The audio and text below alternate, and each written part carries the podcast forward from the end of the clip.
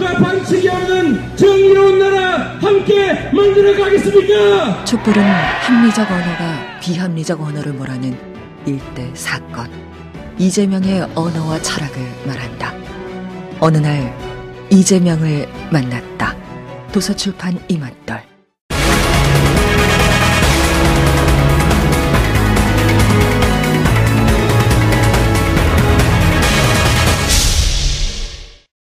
반기문 전 유엔 사무총장이 대선 불출마를 선언한 이후 범 여권의 유력한 대선 주자로 황교안 권한대행이 떠오르고 있습니다. 이에 향후 황교안 권한대행이 실제 대선에 출마할지 귀추가 주목되는 상황. 여론에서는 황 대행이 최근 빡빡한 일정을 소화하며 민생 행보에 힘쓰는 것을 두고 대선 출마를 염두하고 있는 것이 아니냐는 시각이 있습니다. 반면 현재까지 황 대행이 대선 출마 여부에 대해 묵묵부답으로 일관하고 있는 만큼 황 대행의 출마를 속단하긴 이르다는 관측도 있습니다. 황 대행이 대선에 출마할 경우 어느 세력과 손을 잡게 될지 또 대선 출마로 권한 대 행직을 그만둘 경우 차기 국정 운영은 누가 맡게 될지도 관심이 높은 상황. 보수층의 지지를 얻고 최근 지지율 상승세를 타고 있는 황교안 권한 대행. 최근 황 대행의 행보에는 어떤 속내가 있었는지를 분석하면서 그의 대선 출마 여부를 전망해 보겠습니다. 2월 3일 금요일 정봉재 품격 시대 두 번째 이슈 들어가겠습니다. 반기문 전 총장의 대선 불출마에 대한 반사이익으로 황교안 권한 대행의 지지율이 오르고 있습니다. 하지만 아직 황 대행은 대선 출마 여부를 밝히지 않는 상황. 과연 그의 진짜 속내는 무엇일까? 이에 대해 전문가 모시고 말씀 나눠보도록 하겠습니다. 자, 김두현 기자님 계속 자리 지키고 계시고요. 김남국 변호사님 첫 나들이 하셨습니다. 아, 안녕하세요. 예. 다른 종표는 좀 띄세요? 네, 조금 이제 생계를 위해서 좀 뛰고 있습니다. 아, 생계형, 생계형 종편 패널이다. 아, 네. 예, 그런 분들이 여기 오셨고 영혼 없는 답변하면 제가 바로 깝니다. 알겠습니다. 예, 그리고 허성무, 어, 뭐라 그랬죠? 그 전, 전이 너무 많습니다. 그러니까. 예, 전 비서관이기도 하고 예. 전 부지사이기도 하고 전 교수이기도 성무야 하고. 그럴 수도 없잖아. 그러니까 예, 반갑습니다. 교수님이 제일 낫죠, 그래도. 예, 그렇죠. 예, 예. 예, 허 교수님 자리하셨습니다. 예, 반갑습니다. 예, 새해 복 많이 받으시고. 예. 황교안, 그 마크맨들 다 붙었죠, 이제. 네, 네, 그렇습니다. 예. 그쪽 마크맨들로부터 들리는 소식은 어떻습니까? 그 대통령 권한 대행, 대행은 사실 가이드라인이 없지 않습니까? 명확한 가이드라인이 없는 거죠. 예. 그래서 일정이 잠깐만요. 많- 네. 대행이 되면서 마크맨들이 붙었나요? 아니면 이번에 대선 출마의 가능성이 높아지면서 붙었나요? 아, 대행이 되면서부터 당연히 아, 대통령 업무를 대행하게 되니까요. 예. 네, 그렇습니다. 근데 일정이 많으면 광폭 행보다. 아하. 또 시장과 어떤 뭐 이 저 이런 서민들이 둘- 있는 곳에 가면 서민 행보다. 음, 또 청장 청장년을 만나면 대권 시동을 걸었다. 음.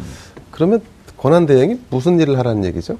그 언론에서 한 겁니다, 다. 네. 기사 쓴 그래서 게. 제가 이제 이, 이 말씀을 드리는 게, 어, 언론이 대- 그 황교안 권한 대행에 대해서 지나치게 좀 과하게 좀 해석하고 있는 게 아닌가. 음. 그리고 또 그 과한 해석을 그, 그 틈을 타서 새누리당이 또 그걸 적절히 활용하고 있는 게 아닌가 하는 생각이 좀 듭니다. 예. 허 교수님, 아무래도 이제 그 정치권 이슈이기 때문에. 네네. 예. 이런 게 이제 가장 큰 거 아니에요? 반기문 총, 전 총장이 레이스를 걸 때도 일정하게 한 5에서 7% 정도 지지율은 나왔었고. 네. 그리고 이제 보수 진영이 분열이 되면서 반기문 총장은 바른정당으로 갈 가능성이나 제3지대가 높았고. 네. 그럼 새누리당은 불임정당이었단 말이에요. 그렇죠. 그럼 새누리당 입장에서는 누구라도 찾아야 되는. 네. 그리고 뭐 나중에 당대당 협상이라든지 단일화라든지 이런 게 되는데 워낙 후보가 없다 보니까 그나마 황교안 대행에 관심을 쏟고 있다가 예. 반기문 출마 선언도 하지 않고 불출마 선언을 해버린 그분 때문에 확 쏠린 거거든요. 예. 결국 보수 진영의 문제 때문에 이런 상황이 온 거 아니에요? 예. 뭐 앵커께서 말씀하신 거는 이제 일반적으로 우리가 다 그렇게 평가하고 분석하는 건데요. 일반적인 수준이라고 좀 무시하는 겁니까? 아니요. 그 전반적인 전망과 이제 평가에서 그렇게 말씀들을 많이 하시는데 사실은 제가 예. 2014년 초에 예. 그 진박 핵심들로부터 예. 플랜 A는 반기문이고 플랜 B는 황교안이다. 이런 이야기를 들은 적이 있습니다. 방송, 아. 모 방송에서 방송하러 갔다가 예. 예, 그런 이야기를 들어서 그때는 정말 뭐 어, 믿을 수도 없고 믿기지도 않은 이야기였고 제가 12월 자- 지난해 12월 중순에 예. 한 방송에 나갔고 황교안이 뜰 것이니까 두고 봐라. 반기문 예. 아이고 역시 도사님이시고 예, 근데 저는, 아, 저는 아까 얘기했던 이제 그런 거에 근거하고 여론조사 보니까 같은 박스 안에 있더라고요. 네. 한경과 반기문이. 근데 훨씬 더 전에 그런 플랜이 있긴 있었네요. 있었던 거는 확실한 것 같아요. 그게 이제 이렇게 보편적인 진박 전체의 공동된 의견은 아니지만 예. 그러나 그 중에 핵심적인 몇 사람들 사이에는 이 사람도 한 카드로 생각해 보자 하는 수준의 이야기는 있었던 것 같고요. 근데 이제 상황이 이 양반한테 유리하게 지금 모든 게 지금 만들어지고 있지 않습니까? 그렇죠. 그렇듯이 방금 또 김대현 기자님은 또 이제 뭐 어, 언론이나 기자들이 조금 과장되게. 해석하는 면도 있다 이런 것도 있지만 사실은 지금 이제 새누리당이 불임 정 아무리 잘못해도 대선에서 후보를 안 내려 하진 않거든요. 안낼수 없죠, 정당인데. 그렇죠. 정당인 이상은 이 권력 의지를 정당이 보여줘야만 되고 그래야 사람이 모여 있고 그래야 뭔가 돌아가기 때문에 그러면 이제 지금 그게 이인재 의원이라든지 그다음에 대구를 떠나지 않고 또 새누리당을 떠나지 않고 국구시 계시는 전 경기도지사 김문수 님도 그 계시고 이런 아, 사실은 대권 후보들이 인물들이 좀 있긴 있었네요, 있습니다. 그래도. 많이 있는데도 불구하고 그분들은 안 뜨잖아요. 예. 안 뜨고 이제 한교안 음, 현 권한대행이 뜨는 이유는 예. 뭐 여러 가지가 있겠습니다만은 어쨌든 보수의 핵심들로부터 우리 가치를 잘 지키는 사람 또이 어려움 속에서도 에, 우리가 함께 갈 수 있는 사람이라는 그런 이제 근본적인 가치의 통일성이 있는데 이제 반 총장님이 낙마하시면서 예. 이렇게 이제 지지율이 두 배로 세 배로 이제 뛰는 그런 걸 보여주면서 가능성이 점점 높아졌죠. 그리고 사실은 반 총장님이 낙마하기 전에도 예. 지지율 4점 몇 프로 이런 상황에서도 그렇게 조사를 하지 않고 새누리당의 대선 후보 적합도. 예, 적합도나 대선 후보로 한교안이 나온다면 예. 지지하시겠습니까? 그때 이미 10%가 넘었었어요. 아. 예, 그런 조사들이 있었거든요. 그렇기 때문에 그럼 왜 갑자기 그런 조사들이 들어갔느냐? 반기문이 온다 할 때 그 무렵부터 이제 그런 것들을 따져보면은 뭔가 몇몇이 기획하고 준비하는 사람들이 있다 있었다. 하는 그런 감이 잡히죠. 예. 김 변호사님. 네. 그런데 어쨌든 지금 탄핵 정국이에요. 그리고 탄핵의 대상은 대통령이지만 그 대통령과 함께 근 4년을 함께 해온 그러니까 그 탄핵 정국의 책임으로부터 자유롭지 않은 황교안 총리가 나간다라고 하는 건 조금 낯설죠. 무리가 있죠. 사실은 예. 그렇기 때문에 뭐 인터넷이나 SNS 상에서는 박근혜 대통령의 대리인이 나오는 것이냐 또는 조금 더 심하게 말하면 박근혜 대통령이 뭐 성전환 수술을 해서 나오는 거 아니냐 뭐 이런 정도까지의 이야기가 나오고 있는 그런 겁니다. 쓴 얘기를 막 하세요. 그냥 아. 방송에서.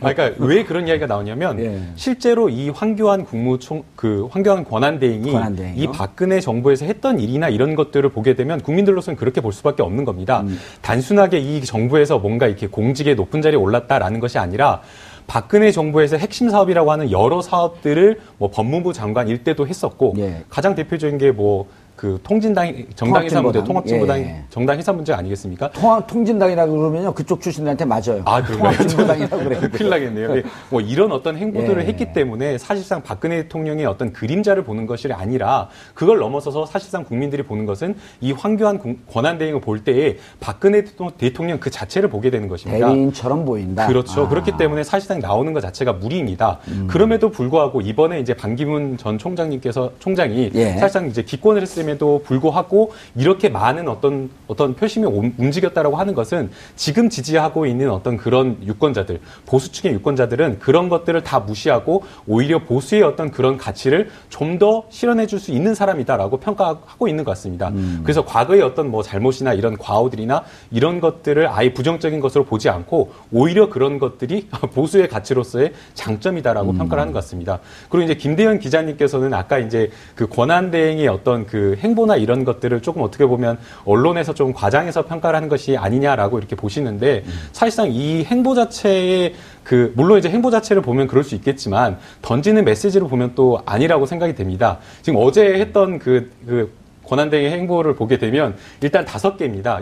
사실은 하루에 다섯 개의 일정을 소화하는 것도 굉장히 많은데 그렇죠. 예, 그 이제 피스톤 공장에 가가지고 그 현장에서 방문해서 이런 이야기를 했다고 합니다. 4차 현업 산업 혁명과 관련된 이야기를 했다고 합니다. 근데 이제 그 4차 음. 미래 비전을 던진 미래 거예요? 비전을 던진 예. 건데 문재인 후보가 그 시리와 대화를 하면서 유튜브에 뭐 영상을 올린 게 또 화제가 됐고 뭐 안철수 의원도 뭐 4차 산업혁명을 이야기를 했고 음. 그러니까 이제 그 권한 대행도 뭔가 조금 이야기를 해야 되는 게 아닌가라고 이야기를 하면서 정책 승부를 하잖아 하고도. 이게 본인도 이제 음. 뭔가 철학과 비전을 이야기한 겁니다. 근데 이제 또 재밌는 것이 뭔가 좀 맞지 않는 곳에서 이 이야기를 던진 겁니다. 피스톤 공장이 사실상 그 자동차의 실린더 안에 들어가는 그 피스톤 왔다 갔다 하는 그 피스톤을 예. 만드는 겁니다. 2차 산업혁명의 대명사인데. 그렇죠. 2차 또는 3차 정도로 예. 봐야 되는데 그곳에서 인공지능과 빅데이터 아니면은 뭐좀 아. 뭐랄까 이런 것들을 이야기하는 4차 산업혁명의 메시지를 던졌다라는 점에서 사실은 어떻게 보면 권한 대행으로서 뭔가 이 정책 홍보를 한다라기보다는 대통령으로서의 정책 비전이나 이런 것을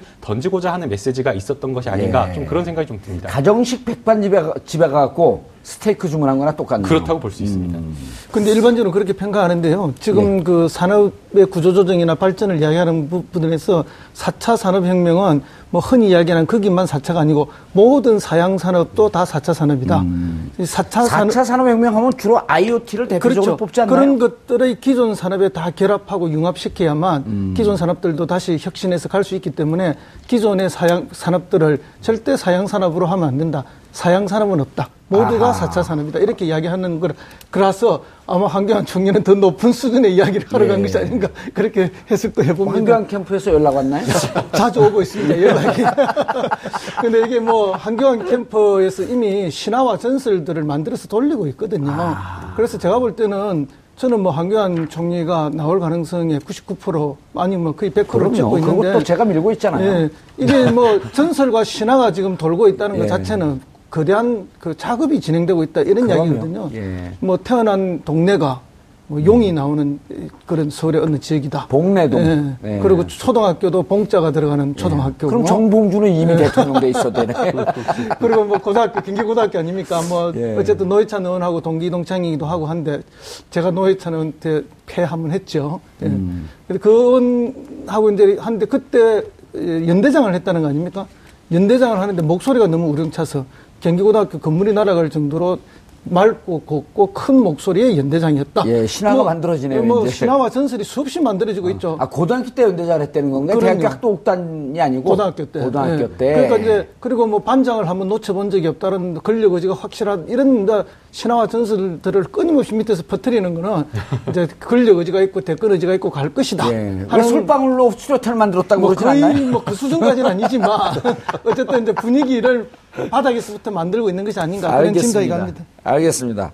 어, 황교안 총리 하게 되면 이제 이 뭐 출마 자격이 있냐 없냐 이런 걸 떠나서 지금 우리 그 허성모 교수가 얘기한 게 보수 진영에서는 꽤 먹어주는 분위기예요. 그 네, 이- 네. 이런저런 가치 판단을 좀 배제하고 보면은 어 일단 정부 그 요직 법무부 장관 그 다음에 국무총리 이 경험상으로는 대단히 경쟁력 있는 후보로 본단 말이에요. 네, 네. 그 지지하거나 혹은 보수 진영에서 그 다음에 아주 독실한 크리스찬이라고 하고 있고 가족이 북한 출신이어서 그렇습니다. 철저한 반공주의 사상 그리고 그런 것이 영향을 미쳐서 통합진보당 해산까지 가져왔고 어 분명한 안보관을 갖고 있고 이런 등등이 보수 진영 분들한테 또 먹어주는 분위기거든요. 네, 그렇습니다. 예. 그런데 그게 어느 정도까지 과연 그 지지율을 얻을 수 있을지가 관건일 텐데요. 24.9%까지 갈 것 같아요. 그러니까 그게 뭐 24%든 아니면 14%든 뭐 그 수준이라는 것이 그 한계성이라는 것이 보인다는 거죠. 우리가 볼 때 그 이제 만약에 질문을 대통령에 출마할 것 같냐 안 할 것 같냐라고 한다면 저는 거기에 대한 코멘트는 어, 하기 어려운데 정치를 할 것 같냐 안 할 것 같냐라고 하면 예. 좀 달라질 것 같습니다. 지금 말씀하신 대로 우리가 이제 대선 행보냐 아니냐를 놓고 볼 때 저는 좀 약간 그, 그 부정적으로 보는데 예. 정치적인 행보이냐 아니냐라고 하면 저건 100% 정, 정, 정치적인 행보인 것이죠. 음. 그래서 대토, 그러니까 출마할 것이냐? 그러면 출마를 하려면 당선 가능성이 있어야 되는데 누가 봐도 당선 가능성이 낮다. 더군다나 출마하는 사람은요 무조건 다될 줄 알고 출마해요. 아, 물론 그럴 수 있습니다. 근데 바로, 바로 요 목전에 우리가 예. 꽃가마를 타고 짜잔하고 등장했던 분의 그 말로를 봤기 때문에 네. 그러니까 이, 짜장면 먹고 등장한다. 그런 줄 알았어. 짜잔. 그렇기 때문에 사실은 당선 가능성 측면에서 보면 음. 그 이분의 그 대선 출마 가능성 좀 낮지 않을까 싶습니다. 그런데요, 당선 어, 가능성은 아니, 홍 교수님 예, 예. 질문 한번 답변하세요. 몇 번 떨어졌어요? 네 번 떨어졌습니다. 출마할 때마다 계속 될 줄 알았죠. 솔직히 얘기해 보세요. 될 목표로 했습니다. 아 니 이게 왜 그러냐면 사실 정치를 출마 안 해본 사람들은 객관적으로 보면 분명히 떨어지거든요. 근데 막상 출마한 사람은 10%밖에도 안 나오는데 자기가 된다 그래요. 이거는 밖에서 보는 것 같고 전혀 모릅니다. 그리고 황교안 총리가 지금 설 전후로 해서 안희정 지사와 황교안 두 분이 두 마리의 용이 나타난 거예요. 그 본인은 야 이 추세대로 가면 그러면서 문 조심하라 이런 얘기도 했어요. 어, 그렇죠. 어제 그랬죠. 예. 국회에 가서 그 말씀을 하셨는데 어제 그 표정을 보면은 예. 모두가 전환되고 있다 그런 느낌을 아, 받습니다. 모두가 전환되고 예. 있다. 4차 산업혁명으로 그분이 이제 평소에는 굉장히 딱딱하잖아요. 예. 그리고 표정 변화도 없고. 웃어요. 예, 근데 어제는 웃고, 예. 예, 조심하세요, 조심하세요, 문 조심하세요, 이렇게 이야기했거든요. 예, 그거는 이제 뭐, 물론 이제 기자들이 뒷걸음질을 치면서 뭐 카메라맨들도 그렇고, 그리고 국회 뭐 의원을 해 보셔서 잘 알지만은 그게 전부 계단이 많지 않습니까? 예. 그래서 이제 하는데 그렇다 하더라도 기자한테 그렇게 배려 있는 모습이거나 푸근한 모습을 보인 적이 없는 사람이잖아요. 그건 뭔가 하면은 뭐, 각 방- 잡힌 모범생이라는 별명이 그렇죠. 있죠. 반기문의 낙마에 대한 그 기쁨의 모습을 감추지 못한 그런 것도 하나 있을 수 있고, 예. 아, 드디어 나한테 기회가 왔는데 지금부터는 이제 온화하고 인자하고 뭐 음. 배려심 있는 걸로의 이제 이렇게 모두 전환 같은 그런 느낌, 그 다음에 좀 여유가 생긴 느낌, 아하. 이런 것들이 다 그게 녹아있지 않는가. 그리고 이제 기자들 질문에는 뭐 대꾸하지 않으면서 그렇게 나오는 거는 어쨌든 좀 이렇게 지연, 자기의 입장에 대한 지연 전략 같은 것들이 쭉 일관되게 나가는 그런 모습으로 보였는데요. 예. 저건 황 총리의 이런 마음과 황대행. 네, 황대행의 이런 마음과 어쨌든 새누리 임명진 비대위원장의 표현이 거의 똑같이 가잖아요. 좋아서 어쩔 줄 모르는 두분 음. 예. 사이에 그런 느낌이 있잖아요.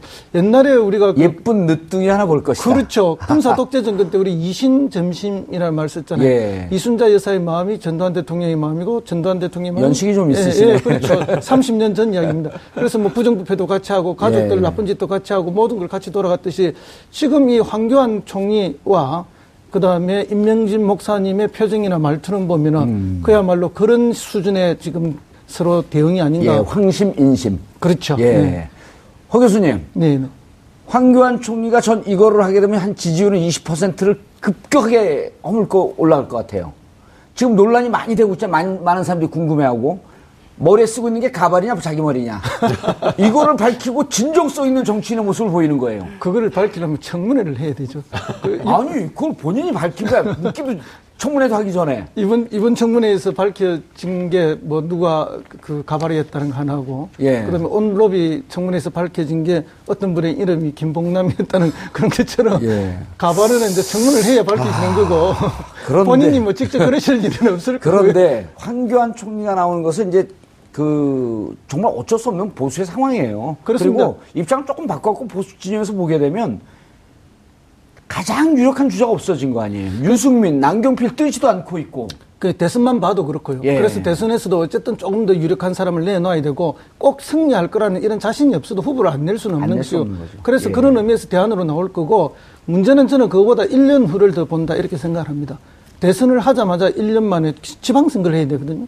아하. 지금은 경제 상황이라든지 국가적인 예. 모든 게 위기가 어렵습니다. 누가 대통령이 된다 해서 이것을 1년 만에 뭐 아주 좋게 나이스하게 끌고 가는 건 불가능하거든요. 음. 굉장히 또 어려움이 있을 거고 이런 상황에서 다음 지방선거 1년 후에 지방선거는 오히려 자기들이 페이스를 찾을 수 있는 거 아닌가. 알겠습니다. 그러면 대표 선수가 있어야 예, 되거든요. 알겠습니다. 그러면 김, 변호사, 김 변호사님 지금 이제 허 교수님 말씀을 들으면 자 이번에 대선 후보를 안 낼 수 없지만 이긴다는 것보다도 결국은 보수 진영에서의 새누리당과 바른정당이 우위권을 점하려고 하는 그러한 물밑 경쟁도 같이 가져가고 있다.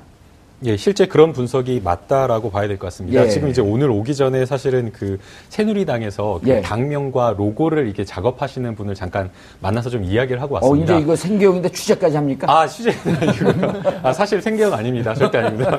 오해하시면 안 됩니다. 예. 변호사 일을 하고 있습니다. 근데 이미 이제 인터넷에 올라가요. 생계형 해갖고.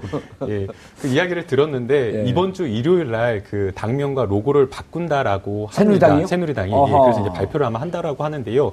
물론 이제 그그 이제 농담처럼 이야기를 하긴 했지만 결국에는 대선 후보를 내기 위한 그런 용도로 작업이다. 예, 작업이다라고 아. 이야기를 하고 있습니다. 그래서 실제 이 그 뭐 이렇게 당명을 만들 때에 결국엔 대선 가면 로고성이라든지 이런 것들을 음. 또 해야 되기 때문에 그런 것까지 다 고려를 해서 했다라고 이야기를 하고 있습니다. 공모를 들어간다나요? 어, 공모로 아마 그 공모로 모르겠지만 당명 바꾼다. 다 이제 인터넷상에 올라와 있는 여러 가지 뭐 이- 그런 음. 것들이 있는데 그거 말고 내부적으로는 조금 생각하고 있는 것이 있다. 신봉황당. 아 그런 건 아닌 것 같고요. 그러면서 이제 처음에는 다 대부분들 대부분 뭐 국민들이 이 당명이나 이런 것에 대해서 어색하게 생각하고 조금 뭔가 놀리기도 하지만 예. 그런 당명 자체를 계속 부르면 부를수록 뭔가 친숙한 느낌을 들게 하는 어떤 그런 당명으로 정할 것이라고 말씀을 하셨습니다. 저는 궁금한 게 예. 로고 칼라를 뭐로 할지 그게 궁금해요. 만약 바꾸면은. 지금 빨간색 아니에요? 네. 그 전에 파란색이었다가 네. 그냥 급, 급격하게 빨간색으로 바꿨는데 그 색이 어디로 갈까 이제. 그러게요. 녹색을 하지 않을까 오히려. 녹색은 지금 국민의당 국민의당이 국민의당인데. 비슷하게 진한 예. 녹색이나 이런 주황색이 정의당인가요?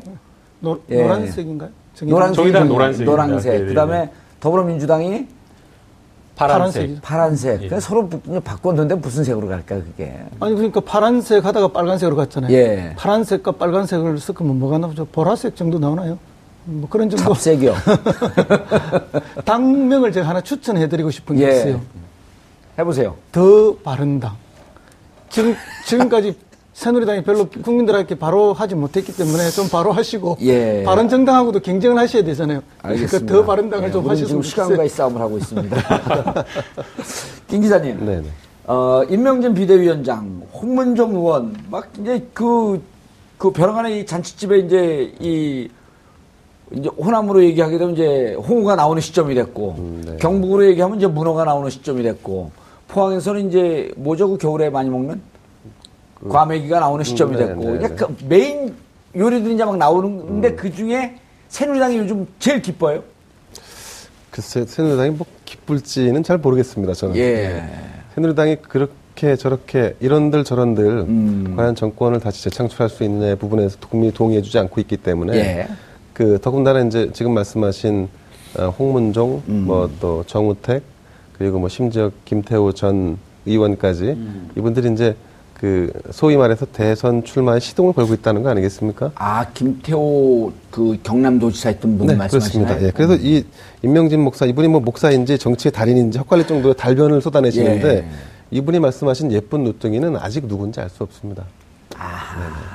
그한 가지 더 말씀드리면 그 새누리당이 그럼 왜 이 황교안 대행을 띄우고 있느냐?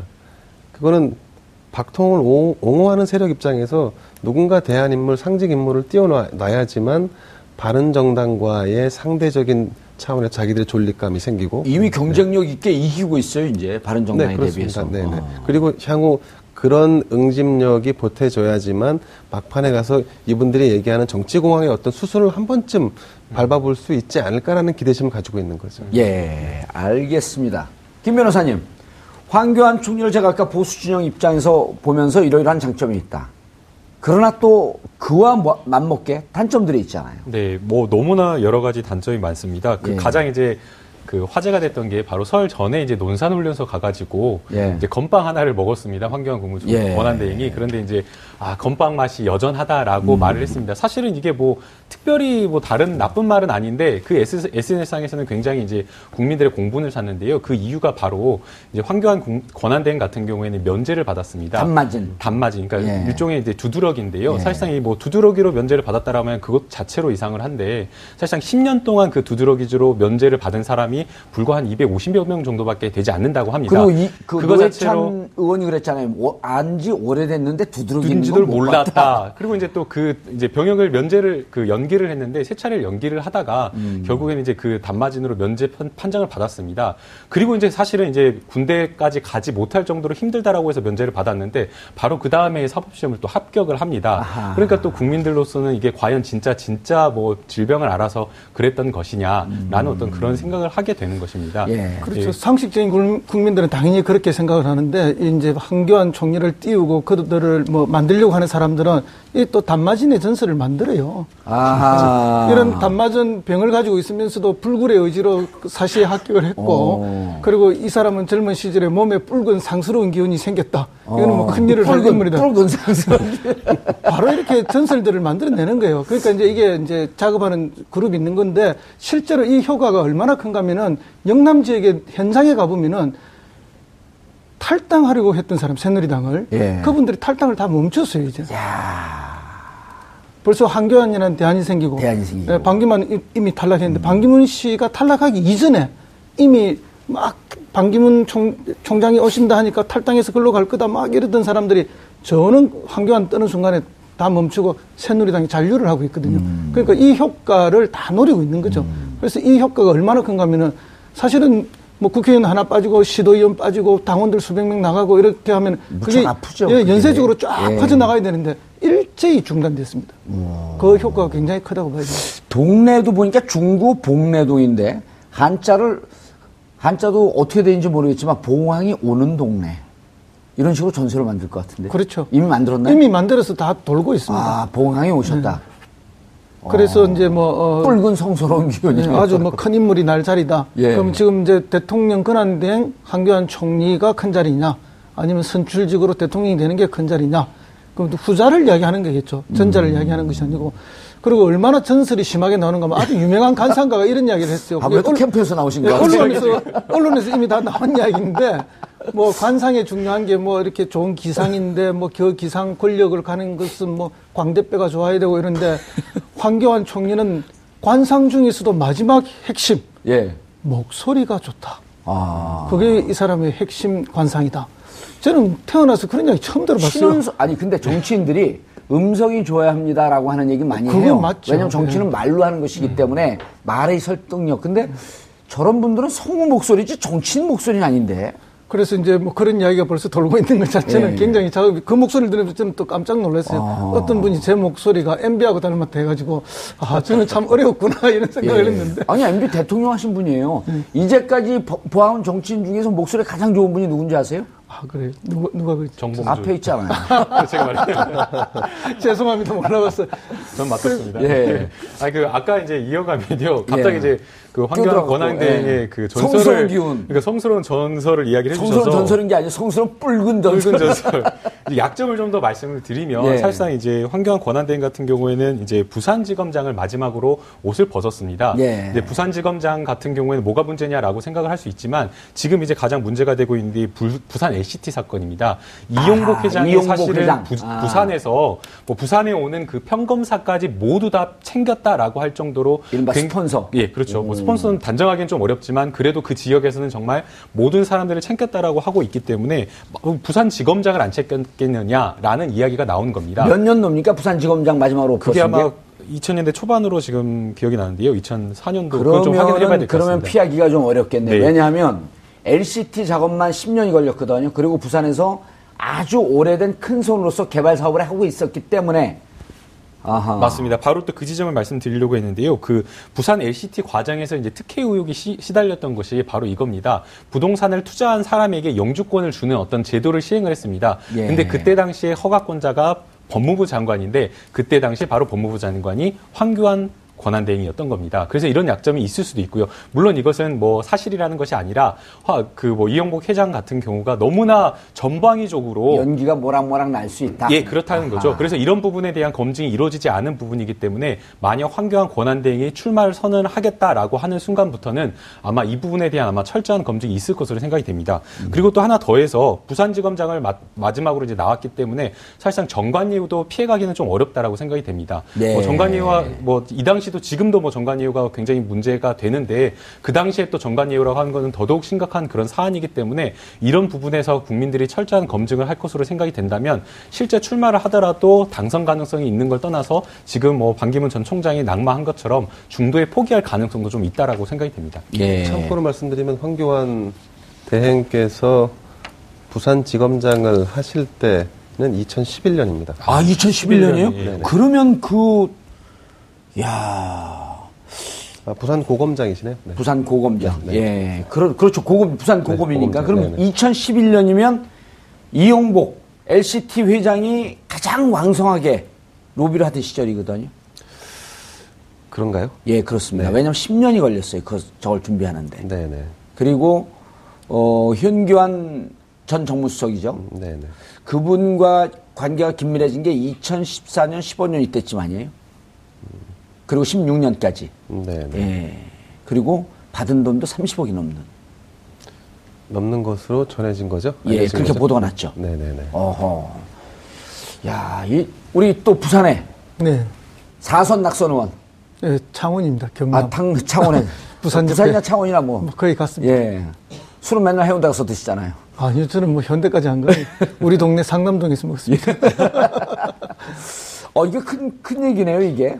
예, 큰 이야기죠. 근데 이제 그 이영복 회장은 이 LCT 이전에 다대 잘 아시잖아요, 이영복 회장을. 아니, 개인적으로는 전혀 모르고요. 다대 만덕지구를 하면서 똑같은 일을 했죠. 음. 그래가 구속이 되었는데 그때 이제 뭐 이렇게 로비했던 사람들을 한 명도 불지를 안 했어요. 아하. 그래서 이제 자물쇠 입으로 유명하고 예, 잠, 이렇게 잠궈갖고 예. 키를 바다에 버린. 예. 예. 그래서 이제 그 부산 지역의 뭐 관과나 이런 쪽의 사람들이 아, 저 사람 돈은 받아도 된다. 아하. 예. 음. 아, 전혀 문제가 없다. 그런 높은 신뢰도를 받는 그 개발업자죠. 그 그렇기 모든 사람을 다 주는데 우리 성무위원장은 안 줬으니. 예, 권력이 없다는 걸 잘 알기 예. 때문에. 예. 김비호, 김비호는 제- 받았나요? 제가 연차 수당도 받은 적이 없고. 아니, 김, 김비호는 받았나요? 아, 제가 알 수가 있습니까? 워낙 이런 분들은 예민한 분들이라서 예. 힘없는 사람한테는 뭐 찾아오지도 않기 때문에 양, 양쪽 다 보험을 들잖아요. 그렇지 않죠. 음. 이번에 수사 결과를 보면은 뭐 저기 야당 쪽에는 전혀 접촉이 없었던 음. 걸로 나오고 있고요. 그래서 뭐 그 점은 이제 뭐 박근혜 대통령이 그 그때 당시에도 뭐 철저하게 수사하라 검찰에 이렇게 말했는데 그때도 예. 다, 다 이야기했던 게 어 그러면 친박 핵심들이 다 당할 텐데 어허. 아니나 다를까 뭐 현기환 예. 그죠. 그다음에 현 시장님의 정무 어, 보좌관, 정무보좌관. 예, 정무특보가 예. 또전 시장님의 뭐 그리고 또 현 새누리당 국회의원이고 전 해운대 구청장이었던 뭐 어떤 분 이런 분들이 지금 줄줄이 지금 엮여가고 있지 않습니까? 예. 근데 뭐 야당이 누가 관련됐다면 그 가만둘 리가 있겠습니까? 음. 드디어 때가 왔다 이래서 뭐 또 대서 특별할 수 있는 자료를 제공하겠죠. 사실은 그런 정보보가 돌아서 철저히 수사하라고 하는 얘기가 나왔다라고 하는 얘기도 있잖아요. 초기에 그랬죠. 네, 그 말씀이 나올 때는 야당도 몇 명 걸려 있다. 음. 걸려 있다. 그리고 지금도 뭐 그 누구다라는 소문이 있긴 한데 만약에 그게 사실이라면 뭐 이렇게 묻어놓을 리가 없죠. 지금 시점이 어느 시점인데 알겠습니다. 김 변호사님, 뭐 또 다른 흠결이 있나요? 아니요, 없어요? 없습니다. 약한 흥결 있으면은 검증 군- 끝났나요, 이제? 군대 가서 그 밥하고 국하고 거꾸로 한 거. 아, 그게 큰 그런, 것 그런. 거야. 뭐, 그런 거 자꾸 하니까 이제 허- 그 반기문 총장이 그만두잖아요. 그런 거 그냥 좀 대충 묻어두고. 덮고. 예. 네. 그래도 그런 정도는 개머리판을 눈에 댔던 그 이명박 대통령에 비하면 약하죠. 그죠? 개머리판을 눈에 대 쓰고 무- 무슨 아니 얘기? 청소하려고 이렇게 조준하는데 개머리판을 눈에 대고 이명박 대통령 참 싫어하시는 것 같아. 너무 재미나는 분이라서 잠시 상기해봤습니다. 예. 황교안 대행의 약점 뭐를 얘기하기 검증을 얘기하기가 좀 이른 감이 없잖아 있지만 음. 가장 큰 결함이라고 하면 정치 경험이 전무하다는 게 아닐까 싶습니다. 음. 그러니까 정치가 그 일반 행정가들이 예. 밖에서 볼때 그 하도 욕을 많이 먹고 또 매번 비판의 대상으로 아, 상존하기 때문에 같이 그냥 같은 이- 일반인 그 대중 입장에서 비판하기 쉬, 쉬워지는데 실제로 정봉주 의원 뭐 우리 허성무 저 교수님 다 정치를 경험하셨겠지만 정치가 그 내밀한 곳에 들어가서 본질적인 안에 들어가서 정치를 하는 거와 밖에서 보는 거는. 큰 차이가 있는 것 같습니다. 네. 네. 예, 알겠습니다. 아이, 그 자료를 보니까, 어, 2005년도에 어, 삼성 엑스파일 사건도 그 수사를 했네요. 네. 그러면서 이 엑스파일을 공개했던 노회찬 고등학교 동창, 그 다음에 이상호 MBC 기자. 여기는 이제 문제를 삼고 막상 삼성 엑스파일에 대해서 무혐의로 끝내서 그때 이제 중앙지검 1, 2, 3차장 중에 유일하게 검사장 승진이 탈락된 이런 거 보면은 뭔가 그 검사 시절의 행적을 추적하면 뭔가 좀 나오지 않겠느냐. 이런 얘기들도 좀 있거든요. 뭐 실제 그런 이야기도 있는 것 같습니다. 그 예. 이제 이 당시에 황교안 권한 대행 같은 경우에는 검찰 내부에서 본인이 총장이라고 스스로 생각했다 할 정도로 굉장히 제목이라고 본인 스스로 인정을 했다라고 합니다. 그러니까 그만큼 성대, 성대 법대 출신에서 좀 비주류였을 텐데. 아, 그럼에도 불구하고 본인의 꿈은 검찰총장까지를 생각했다라고 합니다. 그런데 네. 그 지금 이 엑스파일 사건과 관련해서 이제 옷을 벗게 되면서 굉장히 본인이 뭔가 이렇게 진보나 아니면 그 당시에 있었던 참여정부에 대해서 좀 분노가 있었다고 합니다. 그래서 실제 교회에서 뭐 참여정부를 비판하는 어떤 그런 이야기를 공개석상에서 할 정도로 그랬죠. 예, 굉장히 그런 이야기가 있었는데 아마도 이제 그 본인이 어떤 처리했던 여러 가지 어떤 사건이나 이런 것들도 보게 되면 아마 거기에서 또 흠결이 발견될 가능성도 없지 않아 있다라고 생각이 됩니다. 예. 알겠습니다. 아, 반기문 전 총장의 아, 사태로 황교안 권한대행에게 관심이 쏠리고 있지만 아, 과연 출마가 옳으냐, 아, 도덕적으로 옳으냐, 정치적으로 문제가 없느냐, 법적인 신분과 지위는 하자 없느냐 여러 가지 논란이 되고 있습니다. 아, 저희 품격 시대는 논란을 계속 추적해 보겠습니다. 어, 정봉주의 품격 시대가 어, 내일 광화문 촛불 집회 현장에 나갑니다. 어, 장소는요, 광화문 세종문화회관과 정부 종합총사 사이에서 공개 방송을 하는데, 어, 저녁 6시서부터 8시까지 어, 생방송으로 진행됩니다. 내일은 어, 전에 비해서, 어, 2주 전에 비해서 날씨도 어, 많이 좀 따뜻하고 그러니까 현장에 좀 많이 나와주시기 바라겠고요. 어, 그리고 정청래 의원, 노영희 변호사와 함께 하는데요. 어, 노영희 변호사는 오늘도 출연했지만, 어, 헌재와 특검의 아, 가장 전문적인 그런 변호사로 알려져 있습니다. 그리고 정청래 의원은 어, 정봉주 따라하기의 달인입니다. 아, 그래서 꼭 나와서 함께 해주시기 바라겠습니다. 어, 특검 청와대 압수수색이 청와대 측의 거부로 어, 결국 또 무산됐습니다. 헌법 정신을 깡그리 무시해서 결국 탄핵 심판대에 오른 대통령 그리고 그 진상 규명을 위한 법 집행을 가로막는 청와대 이들에게 국민의 안전과 아, 국가의 미래를 맡겼었다는 사실이 끔찍하기 조차 합니다. 아, 국민의 명령을 받은 특검과 헌재 앞에 잘못을 뉘우치려 하지 않는 이들에게는 더 이상의 기다림과 간용이 필요 없는 듯이 보입니다. 아, 촛불의 민심 그리고 촛불이 헌법이다라고 하는 아, 그러한 국민의 명령을 잘 새겨서 헌재 그리고 특검 앞에 조금 더 겸손한 자세로 임해주시기를 바라겠습니다. 2월 3일 금요일 정봉재 품격시대 마치겠습니다. 감사합니다.